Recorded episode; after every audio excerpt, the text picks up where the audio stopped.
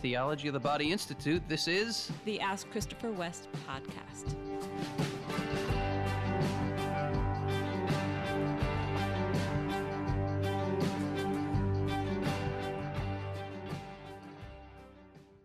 Hello, podcast listeners. Welcome back to another episode of our podcast. We're so happy to be with you again. Thanks for tuning in, you faithful listeners and new listeners out there. Maybe you're listening to this podcast for the first time. Yeah, welcome. Well, you have nearly 150 episodes to catch up on.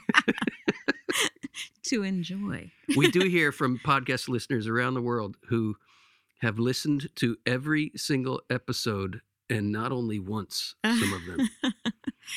So yeah. we're grateful to all you faithful listeners and we're grateful to you new listeners. Yes. Welcome. And we we met some of our listeners when you were teaching your recent Theology of the Body Level 2 course. Yes, just last week upon this recording, mm-hmm. I finished up a TOB 2. It's one of my favorite courses to teach. We do a deep dive into the Song of Songs, mm-hmm. which I mm-hmm. love. And I had some good lessons as a teacher. I, I always go into a week, you know, not only as a teacher, but as a student, because I, I, I know to be a better teacher, I have to remain a student. Mm-hmm. And I said at the beginning of the week, as I was getting ready, I said, Lord, I, I, just see the danger in being a teacher. I when people are looking to you for answers, you can begin to think, oh, I must have them. I I mean, I wouldn't be teaching if I didn't have something to share that the people coming wanted to learn. So obviously that's and that's that's a gift to share. So I'm yes, more than happy. And I'm so glad our listeners are so glad that you have these gifts. Yes, I've devoted my life to studying this stuff and praying into this stuff, and and not everybody gets to do that. So I am delighted. What a privilege to share the gift that I've been given. That's what a teacher does. But I know I have to remain a student in order to be a good teacher. So that was my prayer at the end of the week, or at the beginning of the week. Lord, keep me a student as I go into this week teaching. And the overarching lesson for me during the week was one that I have to learn over and over and over again that my poverty as a human being, as a husband, as a father, as a teacher, is not an obstacle to God's graces, but in mm. fact is the channel mm. through which God's graces reach other people through my poverty. And the way the Lord teaches you that your poverty is a channel of his power is by showing you your poverty. Mm. And there were not like that. well, in my fallen humanity, I don't like it either. Yeah. Because I like to pretend I don't have those weaknesses and those impoverished. I was about to say impoverished places, but it's not just that we have impoverished places. The very definition of a creature is that we are in poverty. We we are in need of our creator. That mm. poverty that is our defining element as a creature is the need for the creator. Yes, that we're always in a state of need. We're always in a state of need of our creator. Mm-hmm. If God forgot us for a moment, we would vanish. Mm. We are in need, and our neediness, our nothingness is only threatening. This is the lesson I keep learning over and over and over again. Our nothingness, our neediness, our poverty is only threatening if God doesn't want to meet us and fill us there our poverty, when we know that our nothingness is the shape of his everythingness, and that God wants to grant us his everythingness, or to put it another way, when we know that our poverty is the shape of God's riches, and our God wants to share his riches with us, then poverty is not a threat. And I have to learn that over and over and over and again. And that was my overarching lesson throughout TOB2. And I'm, I'm grateful for it. And Lord, keep teaching me. I need to learn it. So as you experience that, you know, I I sometimes wonder, eh, can we put it in even more practical way for our listeners? Um, you know, as you experiencing what you're calling your poverty, maybe like an area where you feel like either you failed or yeah. doing the right thing was very difficult and you know uh, involved a lot of struggle in some way that those are occasions of saying i see my poverty and when you say, you know, the Lord wants to fill that with his riches. Like, does that cause you to to thank the Lord for being reminded that you need him and uh, you know just just spell that out yeah. a tiny well, bit okay. more here's for me here's the practical reality. I was hoping maybe I wouldn't have to say this because, but here we go. Okay. So the week started with me in a situation with one of our children. You were there. You remember it. Of seeing my my a real failure in my fathering, Mm. and and it made me angry. My failure in my fathering made me angry at myself because there's something in me that makes me think I'm supposed to be the dad who gets it right all the time. And that is that's just an example of my poverty. I'll never Mhm. be the dad that gets it right all the time. I'll never be the, the husband who gets it right all the time. Mm. I'll never be the teacher who gets it right all the time. I'll never be the podcast guy who gets it right all the time. and those are just signs of my creaturely status. Mhm. And the mark of original sin on our humanity is itself a rebellion against our creaturely status. We don't like being creatures. We want to be our own gods. That's the mark of original sin in all of our Mm. humanity. right And the the delightful paradox that St. Paul learned and proclaims, and we all need to learn, is when I'm weak, then I'm strong. When I fail as a father, but I open that failure to God's mercy, to God's grace, well, his fatherhood begins to shine through my Mhm. poverty. And, you know, that scripture comes to mind call no man on earth your father to begin with, right? I'm I'm not what fatherhood is. God is what fatherhood is. And God's fatherhood can can work through me, but only in as much as I I open my poverty. When I think I'm supposed to be the great dad, or I'm supposed to be the great husband, or I'm supposed to be the great teacher, or I'm supposed to be the great podcaster of my own ability and strength, well, I'm making myself God and everyone can take examples from your own life and just fill in those blanks. Mhm. where are the where are those places where your failures your poverty is on display and it makes you angry at yourself it makes you loathe yourself? Well that's a loathing of our creaturely status Mhm. and we're loved there. That was the lesson over and over and over for me. Well it is in life itself but in a, it came in a very concentrated way teaching that course and i i yes i want to say thank you lord i want to get to the place where i can really and truly and i'm, and on that journey getting closer where i can really say thank you lord for my poverty thank you because it reveals your riches and it reveals your riches reveal your love for me in that place and The- it's a, a purifying experience and even though being purified is painful there's also some relief yes and peace that comes in that purification A- too men. Yeah. Because I don't, I mean, the burden you put on yourself when you're trying to be God Mm. and you're not. That's a terrible burden Yeah. to carry. To raise yourself up to the level of God, to try to be God, to try to have it all together, to try to be the, the great dad, husband, teacher, podcaster, fill in the blank, whatever it is. That's just a burden.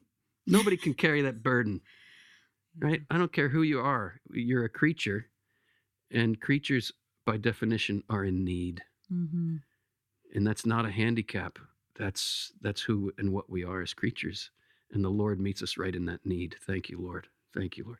That's how our need becomes praise.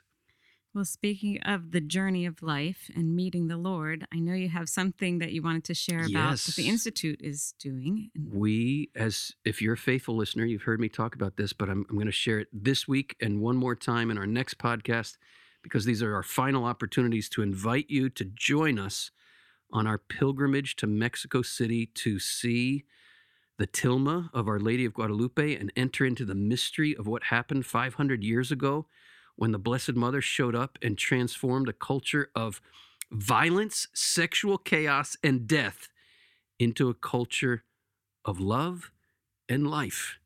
And she wants to do it again in our world. The Tilma holds real important keys to the challenges uh, and the hope of our time that we are living in right now. And I know people out there are concerned what about traveling? What about a pilgrimage to Mexico during COVID times? Well, There's an open border between Mexico and the US. The only thing we have to do on the way back is we have to take a COVID test to get back into the country. And the pilgrimage company that we're working with, Select, they have all of that arranged. We get the we get the um, COVID test uh, at our hotel within 24 hours. We'll have that COVID test before we come back to the states. There are only about eight spots left on our bus. Wow. So we're hoping to fill those eight spots, and maybe you're one of those eight people. So Mhm. prayerfully consider it. If you're feeling that Holy Spirit nudge, be not afraid. Let's go to Mexico. Shall I give you a question from one of our patrons? This is from an anonymous patron. Uh, she says, Hello. First, I would like to say thank you for your podcast. You are so welcome. Recently, I asked the man I hope I will one day be married to a question. I asked if he could see us together in the future, raising children and living for God together. We've been together for three years. We started our relationship in a carnal way and have both grown more in the Catholic faith. His response was he doesn't know. He said he doesn't know what God's will is for us and he doesn't want to say if he can see us together. So, my question is can our desires show us God's will? Can God use what we want for good? And I, I've read this question a few times. Mhm. I feel like maybe part of the question is um, she's wondering if, if maybe what she asked him uh, or the way that he took it is this God's will maybe kind of put it in this abstract place Right, of like somehow we have to get some message directly from heaven right. and she's wondering is are, how can we find out what god's will is and is maybe it's her own desire that she's wondering is that god speaking to her So- Yes. So these are all great questions. Thank you so much for entrusting them to us. I hope we can shine a little bit of light here. Uh, speaking from my own experience, actually, before I share my own experience, let me just say this. My initial reaction, before you clarified your sense of it, Wendy, my initial Okay. reaction was, wait a minute, you've been with this guy for three years and he's still kind of like dragging his feet and Yeah. and can't say whether he sees a future with you. My initial thought was to respond to this question by saying, I'd, I mean, give this guy maybe six more months or something. uh, and if there's, I mean, after, I mean, three and a half years should be enough time Mm. to to discern whether you are meant to spend your life with somebody. There could be extraneous circumstances, uh, exceptional circumstances that might call for longer time than that. But generally speaking, I would be of the mind, not that my mind is infallible by any stretch, but I would be of the mind that three and a half years is more than enough, generally speaking, to be able to discern am I called to spend the rest of my life with this person? Mm. So that was my initial thought. But you you shown a, a different light on the question here, Wendy. And maybe maybe he is caught up in this idea when he says, "I don't know God's will." Maybe he's caught up in this idea, as you said, that I need some sign from heaven. I need a lightning bolt. Mm. And can God speak to our to us of His will through our desires? Absolutely, He can, and He does. Now, that doesn't mean our desires are an infallible interpretation of God's will, because oftentimes our desires are clouded with our own pettiness, selfishness. Um, original sin itself has confused and disordered some of our most basic and fundamental desires. So we can't say desires themselves are an infallible guidance, but we can say that God does use our desires to show us what His will is for our lives. I mean, that's just a truth. The real question then becomes okay, is this desire a word from God for me? And I can't answer that question. Uh, If we had maybe three hours over a couple beers and we could get to know one another more and I could hear more of your story, uh, and I could hear more of the ups and downs in your relationship, and I could hear more of what you've been through in these three years together. You did mention that you started out, um, you as you said, in a carnal way, and by that I assume we are to take that you were sexually active. Um, that in and itself is not something God can't work with. God can work with anything if we open our broken places to Him, let His mercy come in there. So that itself is not an obstacle. It does raise additional questions, challenges. Have you stayed together in a relationship because you were sexually active?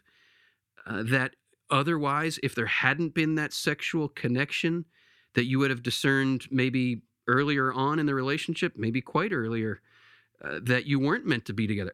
I don't know. I don't know how to answer those questions. So I'm, I can't really give counsel there. But um, I, Wendy, I know you have something you want to add to the mix here. So I'll, I'll toss the ball to you. and, and if, in light of what you say, I have something additional to add, yeah, I, I sure, will. sure. Yeah, I had many of the same thoughts that you did, and I I can see how this relationship already has been through some important stages and important graces. Um, and I really appreciate this question that she has asked this man, in that it really yeah, way to put it out there. right. It's like, what is the purpose of all of That's our right. relationship? That's great. Yeah. you know and if if you can't um articulate that that i desire you know a future that's a permanent relationship that's living this call to union and fruitfulness together well then that is a problem so i feel like you know it it probably is a little bit painful to hear that reaction or hear that Yeah. answer from him. And in processing you know the pain of him maybe you know being reluctant to you know enthusiastically speak of your future um you know i can imagine just kind of stepping back from that and saying well lord why is he why is he questioning that? What is what is wrong with his thinking or you know or with my thinking and just as you said we don't know all the the ins and outs and i don't think we'd ever want to encourage Right. somebody that's just listening to our podcast to you know make some decision based on our advice but um i i just mostly want to affirm that that was a very good question to ask and i think more people i hope are inspired by your asking that and hearing about it on the podcast to you know take a deeper look at their own relationships what are they in by by habit or by fear of change that maybe needs to be prodded along and and and bring freedom yes. you know freedom to all people to really know their circumstances and make a choice for the good based on knowing what's really yeah, true she shows herself to be well aware that dating has an orientation. yeah It's it's really uh, cer- certainly as you're you know we could say something different about teenagers dating or something that would be a separate conversation the pros and cons of dating as a teenager but when you're in your adult life dating clearly is meant to be where you discern Mhm. am I called to marry this person? And as the saying goes, eventually it's time to S H I T or get off the pot. i have heard that saying shall we go on Yes. Bless you, dear listener. I just want to Yes. just shower you with blessings and, and gratitude also for being a patron. We're very grateful to you for your support. Yes. Uh, I hope you're taking advantage of all the exclusive offerings and ongoing formation, the library of talks and study series, and all kinds of goodies that we have for our patrons. And I just invite anybody out there, if you're feeling a little Holy Spirit nudge to support our work, um, click that patron link in our show notes. We'd be so grateful to you for your support of this mission. yes our next question is from a listener named pablo Hello, Pablo. I was a sperm donor as a younger man before I came to faith. I now follow the church's teaching on sexual ethics. The clinic where I made my donations still has some of my quote material Hmm. hmm. left over in order to be able to provide fully related siblings if any of the women who've already received my material wish for further children from the same father. It goes without saying I won't be providing any further material, and I'm strongly inclined to tell them to dispose of whatever remains. I haven't done it yet because I feel awful that I'll potentially be creating further fractures in families already formed outside of God's will. Oof. Oof. Any advice or comments would be hugely appreciated. God bless you, Pablo. Golly. Wow. This is uh we've gotten a lot of questions on this podcast. Yeah. Um like um, almost 150 episodes times average of 3. Yeah. That would be 450 questions or Mhm. so that we've answered on this podcast. Haven't answered that one. No, I, it is the first time that I've really heard from anyone to, reflecting on the experience of having been a sperm yeah, donor me, in the past. I mean I, I I think I have encountered it yeah. here and there, but I've never heard it quite like this. So, Mhm. Pablo, first of all, brother, wow, what an evidence of grace in your life, where you were and where you are now. Just praise God for your openness to grace. That must have been quite a journey for you to see what you see now, knowing that you were in a place at one point where you thought that was no problem to donate your sperm.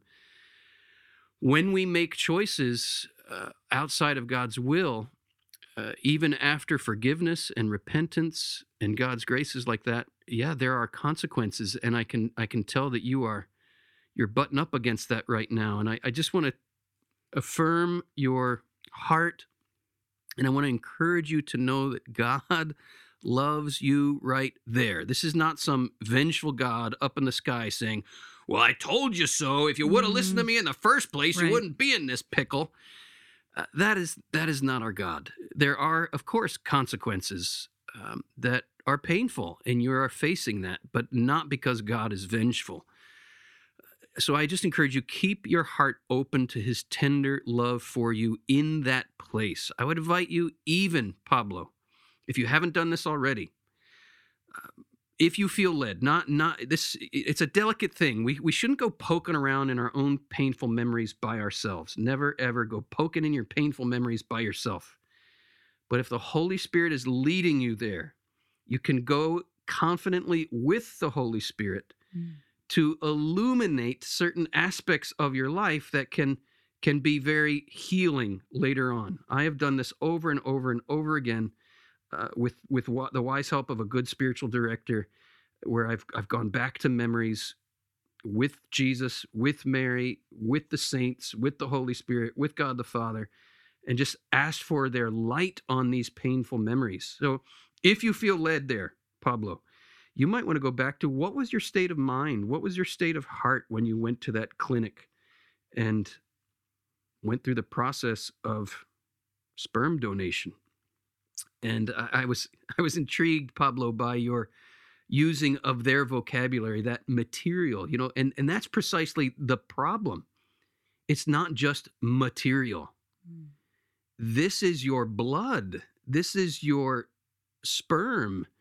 And I know there's an old joke from a Monty Python skit about every sperm is sacred. Uh, and people laugh because of that association with that Monty Python thing.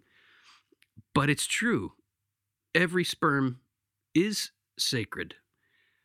A sperm are a testimony, and some of you listeners out there may have heard me say this before. Where do we get the word testicles? It shares the same root as words like testimony, testament, uh, testify. Sperm are a testimony to the fatherhood of God. God's fatherhood is revealed in and through human fatherhood. It's not just raw material, it's not just biological material, it's theological. It reveals a divine mystery. And you are feeling the pain that your deepest essence as a man is sitting in some refrigerator Mm. and could, unbeknownst to you, be, be being used for uh, in in vitro fertilization. And and the, you did say one of your concerns is would I be causing further rupture to to retrieve that sperm? Um, because maybe there are families out there who want to use that same sperm so they can have biologically related children. Brother, I get that sentiment, but actually, your sperm still hanging out there is causing the possibility of further rupture because in vitro fertilization uh, or uh, Artificial, artificial insemination. could be another way your sperm could be used those are rupturing experiences. They do not uh, aid families in in you know at, on a technical level. We can say they they quote help families bring children into the world, but through a rupture that is itself always an injustice to that child that is the result not of the loving embrace of their mother and their father but the embrace of uh, but are the the fruit of a technical procedure by a, a, a medical professional. This will always be a rupture in the life of that child. So i would say to you brother retrieve that sperm. Retrieve it. Retrieve it. You will be doing more good for the world in retrieving it and in fact, you could be causing further harm to the world by retaining it out there. So I don't know what the legalities are here. I have no clue what the legalities are, but I would think you have a legal right to retain, uh, to obtain your own sperm, to take it off the market, so to speak. Mm. And even if that's not already a legal right, I would imagine it would not be hard to find a lawyer uh, especially a Catholic lawyer who understands church's teaching, who would defend your case in that situation if it came to that. Yeah. Wendy, you have any additional thoughts there for Pablo? Our dear brother, I I feel your pain, brother, and I I just want you to know we will be lifting you up in prayer. Jesus, please, please guide our brother Pablo. Uh, yeah. However you want to guide him here, and if what we are sharing here is of help, uh, let it be. Yeah, I I just fully agree with what you're saying. I I feel like um it's it's not good to as we, you know, usually put that out in our kind of ethics. We say, do evil that good may result. Right. You can't do evil that good may result. And right. So, the, the, right. And just to clarify, Wendy, your point that um, every child conceived, right, is a good. Even if that child is conceived of in vitro or artificial insemination or incest or premarital sex or adultery or God forbid, but it, we know it all happens in this world. We all know that it happens in this world through an act of, of sexual violence. Uh, those are evil acts. Those are evil, and it does not cause the, the baby to therefore Correct. be evil. Correct. But when we are in the place of choosing our actions, Correct. even his comment that he could see it maybe a sort of a good for right. a family that that he would be hindering but i think you're just you know making that point and i fully agree that um, with where your conscience is now and and it's in a, a place of truth and where where the lord is at work i think the right thing definitely is to no longer have that material as he put it out there yes yeah. yes every sperm is sacred brother Mm. It's the truth. It's the truth. uh, our next question is from an anonymous listener. If affection, especially in dating, is meant to be given only to affirm the goodness of the other and not for yourself. It sounds like she's read Good News About Sex and Marriage. He or she has read my book, Good News About Sex and Marriage. That's how I put it there. Hmm. Is it wrong when you're in need of comfort to ask for a hug or some other affection? No. no. No, no, no, no, no, no. what did you want to say though? Can I wanted to say get... no. Oh, okay. Uh-huh. Um, now, you know, one always has to look at his or her heart. Uh, but let's just let's just be very specific and clear here. We need affection. We need touch. We need mm. love. We need affirmation. And that comes through the body. And that's good. It's the way God made us. It's good. If you do not touch an infant, it can die mm. from lack of touch. Even if you're connected it to a, an IV and it's getting all its nutrients, that baby can die from lack of human touch. We are made for touch. When we do not know how to experience healthy, holy touch, when all human touch is suspect, we're in trouble uh, because it's going to come out sideways. It's going to come out in unhealthy ways. I am convinced. You got to be careful here because, you know, this could this could be a overreaching or something, but there is a truth. I'll put it that way. I am convinced that there is a truth in what I'm about to say. That the lack of healthy touch in our lives can lead to masturbation, can lead to uh, fornication, can lead to pornography addiction, can lead to all these illicit substitutes. Mm. There is a connection here. Uh, healthy needs need to healthy needs for touch need to be met by healthy touch. When healthy needs for touch are met by unhealthy touch, our need for touch itself can get twisted up and can we can end up acting out from some twisted up place. So, it it could be the case that even in the most um, innocent I need comfort, I need a hug, maybe it's not always so innocent. Maybe there's some mixed motive in there. Maybe there's some twisted desire in there. But still, it shouldn't stifle us. The, the need for examination of our motives should never be a stifling of our genuine needs, right? And we need to be touched. Uh, Wendy, am I missing something here? Am I did I did I I'm always looking to qualify everything well and I'm not so sure I did. Did I help me out? I think you are speaking beautifully about the need for touch. And, you know, it just maybe it kind of points out that when we have kind of a construct to, to guide us, that sometimes we can take it to a place it, it wasn't meant to guide us to. Yeah, so, this construct of maybe, you know, affection is an affirmation and not a self seeking Yes. That that's a good construct and yet it you know got taken to a place where it, it caused a suspicion toward Right. just a, a, a, a communication you know communicating a need um, in that dating relationship that you know to say to somebody you're dating i could just use a hug is a fine thing to say you know so i think it's just beautiful to hear the sincerity of heart that wants to really follow the Lord and also to be reminded, like, you know, we can just maybe latch onto things so much so that we kind of Yes. end up in a place we were never. That's a good being point, guided Wendy. to. I think I think you put your finger on this questioner's dilemma that uh, altruism. Uh, we're all called to altruism, uh, a focus on the other, uh, choosing for the good of the other. But part of love is also learning to receive. Mhm. If if part if if part of love is not learning to receive, that and you're always giving, well, to whom are you giving? Mm, The person to whom you're giving has to learn how to receive what you're giving. mm, And guess what? We ourselves have to learn how to receive uh, the love of others.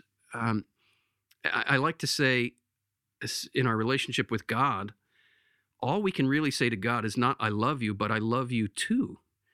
This is love, not that we first loved God, but that He first loved us, as the scripture says, which puts us in a place of receptivity. Receptivity is the fundamental posture of the creature before God. And this kind of loops us back to what we were talking about at the beginning of the podcast our, our creaturely need. Uh, that's just reality. We, our fundamental disposition as human beings is that of needing to learn how to receive the love of God. Then we are to give that love to others. And in giving it to others, those others to whom we're giving it are called to receive. And then oftentimes we're in the posture in human relationships where we need to receive the love that others are, are giving us. So all of that is integral to the truth about love. And we're all made for love, the giving and receiving of love. so true.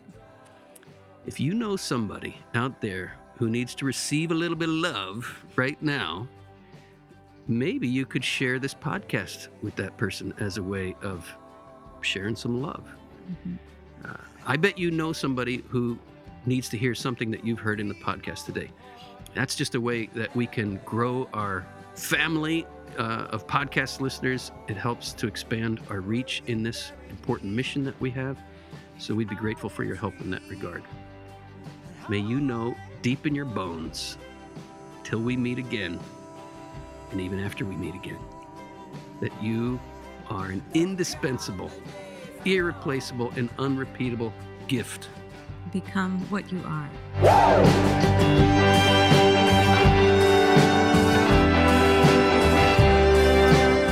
Ask Christopher West is brought to you by the Theology of the Body Institute, with music by Mike Mangione. Christopher and Wendy hope that the information provided is helpful to you, but remind you that they are not licensed counselors. If you are going through serious difficulty, a list of trusted counselors and psychologists can be found in the show notes.